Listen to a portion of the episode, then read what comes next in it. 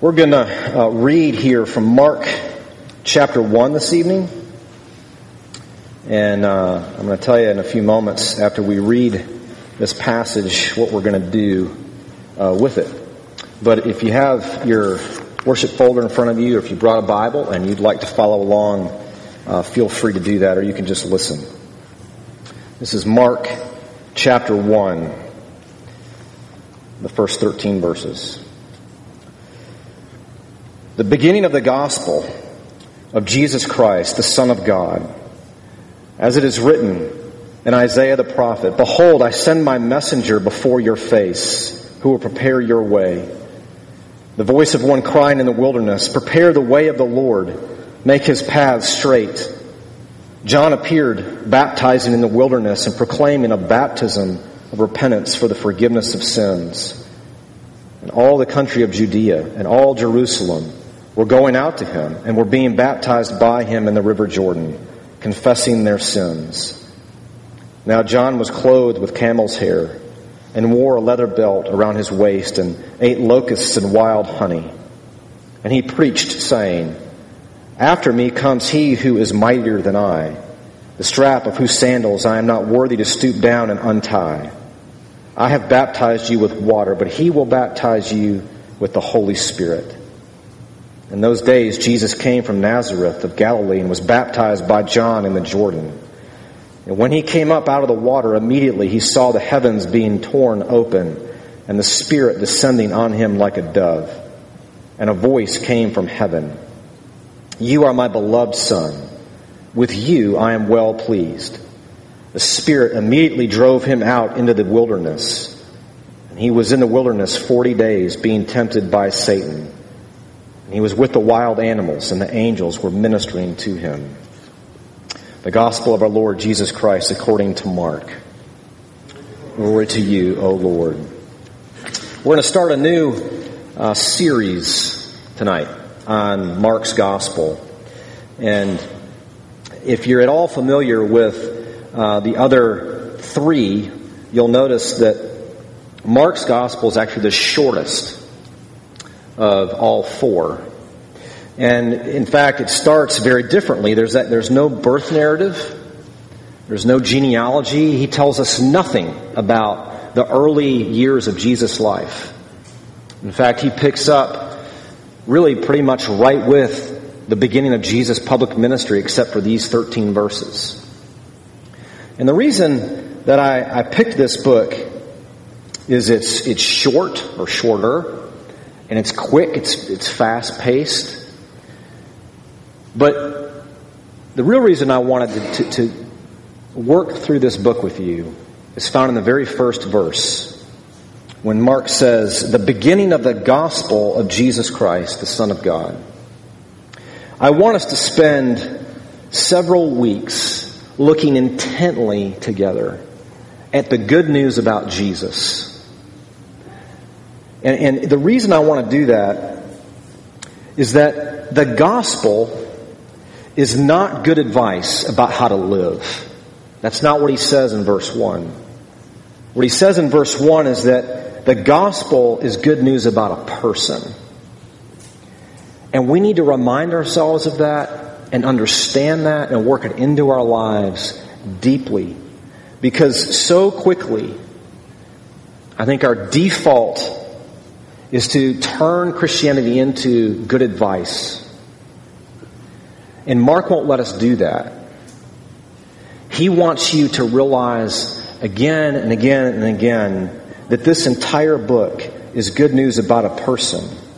And therefore, no matter who you are, where you're from, what path you've taken to get here, what good things you've done, what bad things you've done, what questions or doubts you have about Christianity, we need to begin with the good news about Jesus in order to navigate the realities of life without being undone by them.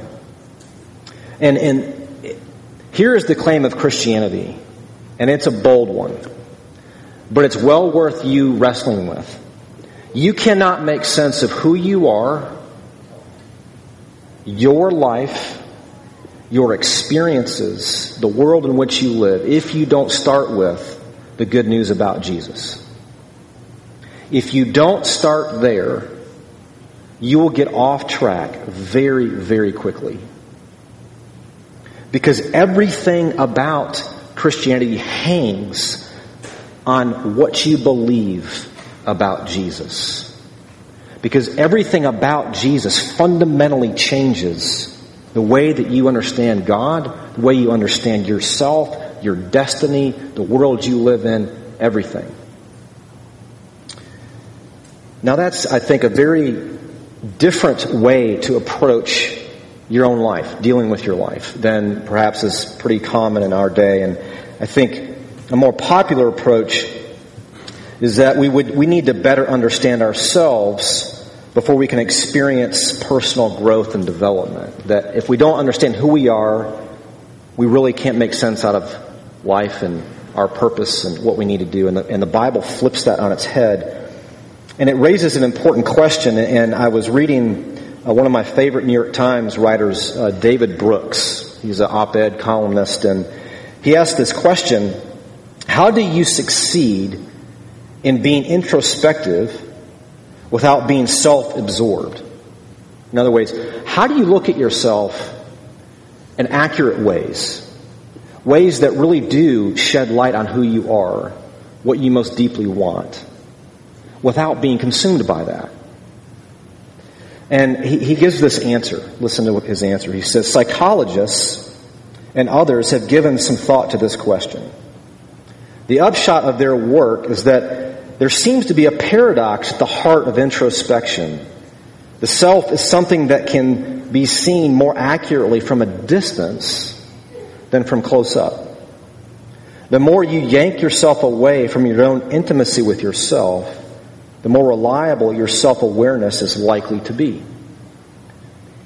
And I find this next statement very fascinating. He says, Maturity is moving from the close up to the landscape, focusing less on your own supposed strengths and weaknesses and more on the sea of empathy in which you swim,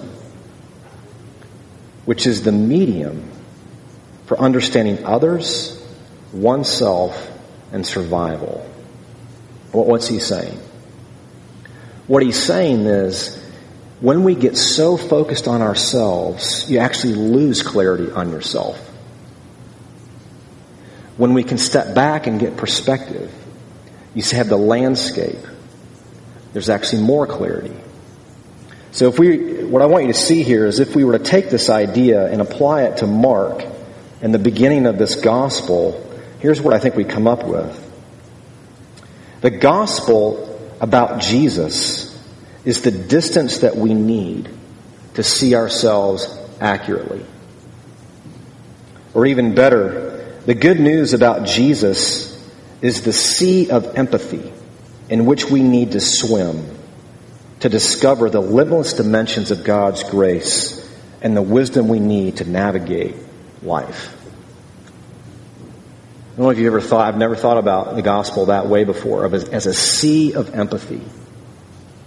It's a story of God entering in, empathizing with humanity, and bringing hope for us. So where does Mark begin in telling us about this good news about Jesus? I want you to see three things from this passage that he teaches us. He teaches us that God prepares the way for Jesus, that Jesus stands in the place of sinners, and that Jesus undoes what we got wrong. That God prepares the way for Jesus, that Jesus stands where we stand, and that he undoes what we got wrong. Let's look first at how God prepares the way for Jesus. Look in verses 2 through 8. These verses, verses 2 through 8, all orbit around John the Baptist and his ministry. But notice where, where Mark begins. He begins by quoting God's word, the prophet Isaiah. And he also here weaves in under verse 2 a quote from the book of Malachi as well. And you might wonder, well, why is, is did Mark make a mistake here? Is he um, attributing something that Malachi wrote to Isaiah? I don't think he is doing that. I think what's happening here is he's quoting Isaiah and he's using this quote from Malachi in verse 2 to support what he want, the point he wants to make from Isaiah. And the point is this, that God has been planning this for a very long time. That God has been preparing for the, the coming of the Lord for a very long time. In fact, God has been working out this plan for the Lord to show up finally and definitively ever since Adam and Eve sinned against God back in Genesis chapter 3. It's not a new story, but it's the fulfillment of an old story that God has been working out throughout the scriptures. And John the Baptist here is the fulfillment of these quotations from the prophets. That he is the voice of one crying in the wilderness who says, Prepare the way of the Lord, make his paths straight. And so when we come to the ministry of John the Baptist, it's, this is a little bit of an odd passage because what Mark is telling us, God is preparing the way for Jesus through John the Baptist. Now, how does he do that? Look in verse 6. Here, Mark describes for us this character, John the Baptist, as clothed with camel's hair and wore a leather belt around his waist and ate locusts and wild honey. If you, if you didn't know anything about the Old Testament, you'd think this guy is a wingnut. He eats wild honey and locusts and dresses funny. But what is God doing here? He's showing you through John the Baptist, just the way that he dresses, the way he carries himself. He actually almost quotes identically the same practice and attire of Elijah in the Old Testament. You can go back to 2 Kings chapter 1 verse 8. And Elijah is described in exactly the same way. And if you go back and read the story of Elijah, one of the greatest Old Testament prophets, spends most of his ministry in the wilderness, outside of the city of Jerusalem, not welcome by the religious establishment.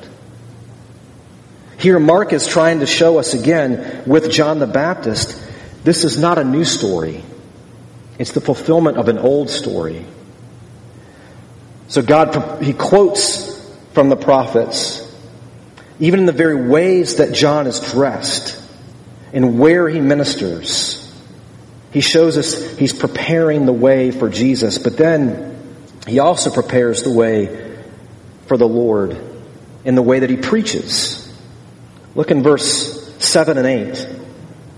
Mark tells us that John preached saying, After me comes he who is mightier than I, the strap of whose sandal I am not worthy to stoop down and untie.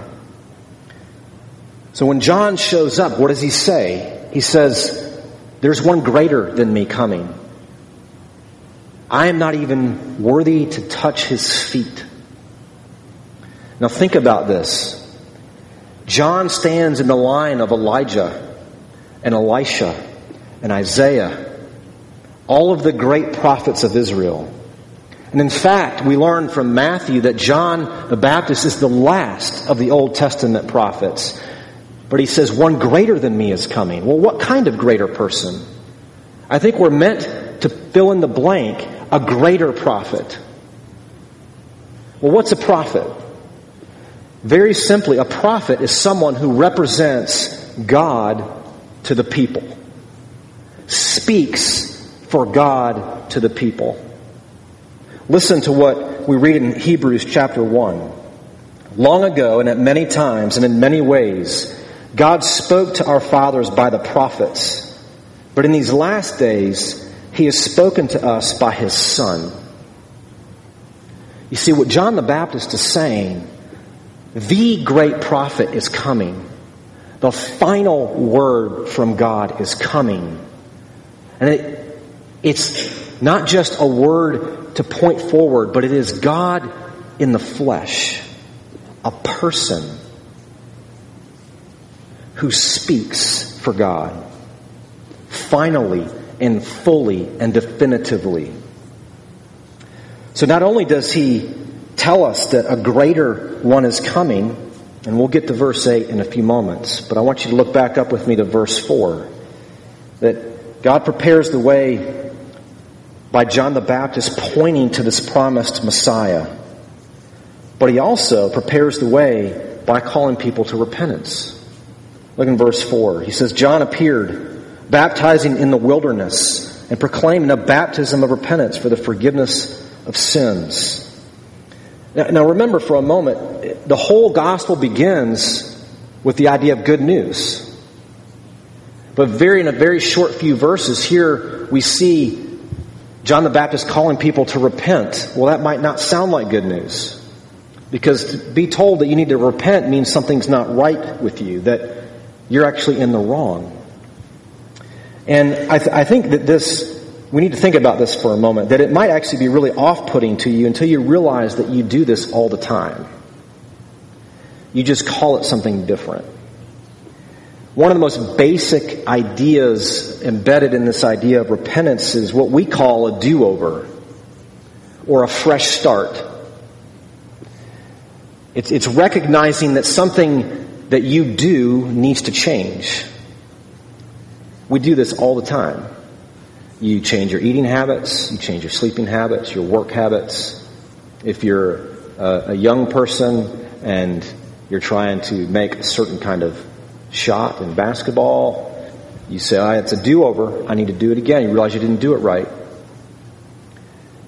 You see, here, John the Baptist is announcing that there is a spiritual do-over that there is a fresh start to be had. And the biggest difference between our efforts to repent or to start over is they only, they barely go past surface level. They can't change the heart.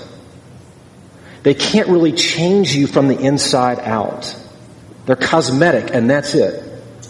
They might really make huge differences in your life, no question. But they can't fundamentally change what you love, what you long for, what owns your affections. And here, when John the Baptist shows up and says, I am, bapt- I, am proclaiming a baptism of repentance for the forgiveness of sins. That in the repentance that he is proclaiming, and only this repentance, can your heart change? Can you as a spiritual person change from the inside out. You see, unless that we respond to, and this is the only response that is open to us according to Mark, that when John the Baptist shows up to prepare the way for Jesus and announces this good news, that a greater one is coming, the way you know you're paying attention to that announcement and that good news is you begin to call out for forgiveness. And not from other people, though that may be necessary, but you begin to call out for forgiveness from God. You begin to go to Him and say, I am wrong and you are right. I need you to change me. I need you to help me to turn from living for myself and to turn to living for you. And you see, unless we respond to the good news about Jesus with repentance, we will miss out on all that is good about this coming, his coming. And here's why. And this is our second point. Jesus stands in the place of sinners. Look at this baptism again.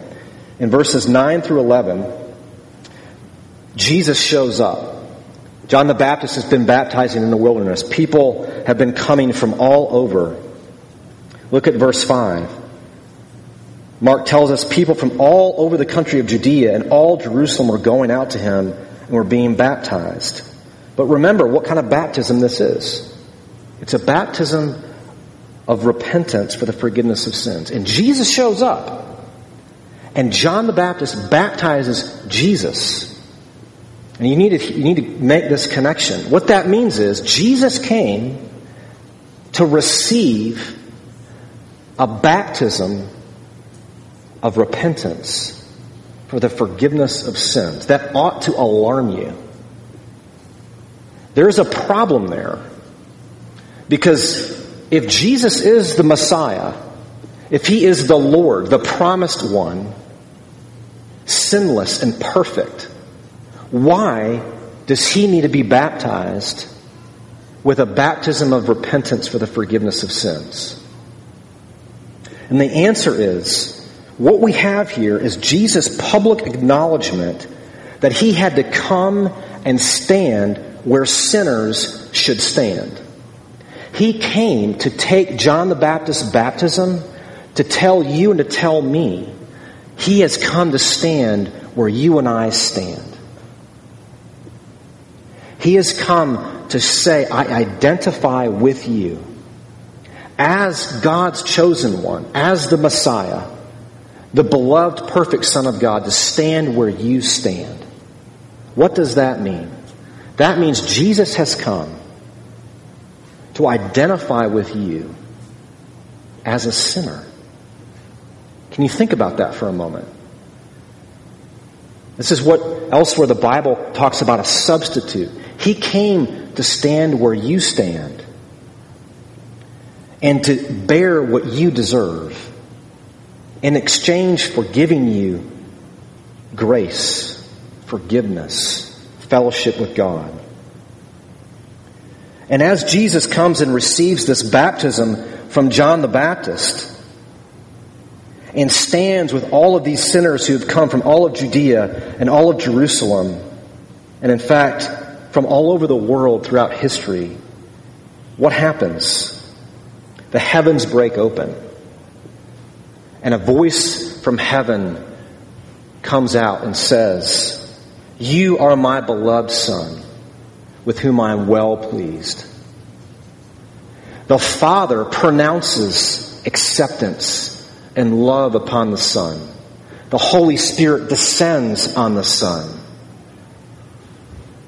The entire Trinity is involved in this moment of Jesus undergoing a baptism that identifies him with sinners. Do you know what that means? This is, I think, startling that God the Father says to the Son, after he's been baptized with this baptism, I am delighted with you. You see, here is the source of all of the assurance that Jesus needs. All of the approval and the confirmation that what he has come to do is precisely what the Father wants him to do. It's not as though Jesus has come to identify with us and then go back to his Father and try and say, please, please, Father, will you please, I, how can I convince you that what I've done really is a good thing? No, what you see here is God is saying to you, if you belong to Jesus and everything about Jesus belongs to you, God is pleased with you. See, the source of your assurance comes right from this passage. That when God says, I am pleased with Jesus, if you belong to Jesus, you have that same affirmation that same pronouncement of God's pleasure on you. It's that strong. You see, Jesus, He is the source of our assurance by going, undergoing this baptism that tells us that He steps in and identifies with us. See, having received the Spirit and having willingly stood in the place of sinners, He is now uniquely qualified to make right what we have gotten wrong. Look with me here now with in verses 12 to 13.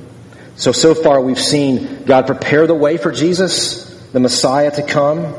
Jesus has now showed up. He's undergone John's baptism to stand where we stand. And now, what does the Spirit do? Verse 12. The Spirit immediately drove him out into the wilderness and he was in the wilderness 40 days being tempted by Satan. And he was with the wild animals and the angels were ministering to him. The, the other gospels talk about Jesus' temptation at much greater length. And it's very tempting to go to those other um, accounts of the temptation of Jesus and, and pull in from them. And I'm, I'm trying to resist that. And, and here's why. What I want you to see here is Jesus, twice in just these two verses, he is in the wilderness. John the Baptist's ministry begins in the wilderness. And here Jesus is driven further out into the wilderness. And he also, Mark tells us that he was with the wild animals. And the word here translated wild animals almost uniformly in the scriptures describes the animals as a threat. In other words, Jesus is in a hostile environment. And almost always in the Bible, the wilderness is a bad place. And what you should hear here in this, in these two verses are echoes of God's people wandering in the wilderness after he delivered them from Egypt. It was a bad time. It didn't go very well. The opposite of the wilderness in the Bible is the Garden of Eden. Think of it like this. The book of Hebrews describes us, the church, as a wilderness community. We are still in a broken, hostile world on the way to the promised land, on the way back to the garden, to the new city, God's heavenly city. But notice what happens here. Jesus, by the Holy Spirit, is driven out into the wilderness. What does that mean? Jesus begins his ministry in a hostile environment. But notice he's also being tempted by Satan. That ought to perhaps maybe trigger an echo of the temptation of Adam and Eve in the Garden of Eden. That here, what Mark is doing is fleshed out later by the Apostle Paul. He, he describes Jesus as the second Adam. What Mark is trying to show us here, Jesus begins his ministry where Adam left off. When Adam began in the Garden of Eden in perfect communion and fellowship with his Father and disobeys God and is cast out outside the garden into the wilderness, as it were, Jesus begins there. Why does Mark begin there? Why does Jesus begin there? Because he had to come and begin his ministry in a broken world, a world ravaged by sin, falling apart, right where you and I live. Because we needed him to begin there in order to win back for us the way to the tree of life. So when Mark begins his gospel by telling us, here's how God has prepared the way for the Lord to come, for Jesus to come. And Jesus undergoes the baptism that John gives to communicate he identifies with you. He stands where you stand to be your substitute, to bear the penalty that you and I both deserve. And he begins his ministry in a broken, fallen, sinful world so that as we follow out the good news about Jesus for the rest of this gospel, what we're watching happen for the next 15 and a half chapters is Jesus push back, undo, unravel the world in which we live to the point where it would cost him his own life. So when we begin this gospel, and Mark begins with the beginning of the good news about Jesus, I want you to see here. Remember, John says there's a greater one coming. And that's Jesus. He's the greater prophet. But then he also stands where you and I stand. That's what a priest does. Because you know what a priest is. A priest, like a, a prophet represents God to the people. What does a priest do? A priest represents the people to God. And then we have, in verses 12 and 13, Jesus' temptation. He withstands all the onslaughts of the evil one, all of the trials and the suffering and the struggle that we face. And he wins. You know what that is? That's a king. That's a king winning for his people, going to bat for his people, defending his people in order to win the way back to perfect fellowship and communion with the God who made you. So when we begin, I, want you to see this is just the beginning of, to borrow that phrase again, of the sea of empathy. How we step back from our own lives and the circumstances that we face, as real as they are, in order to look at Jesus, the good news about Him, that He is the prophet that we need, that He's, he's the priest that we need, and He is the King that we need. Let's pray together.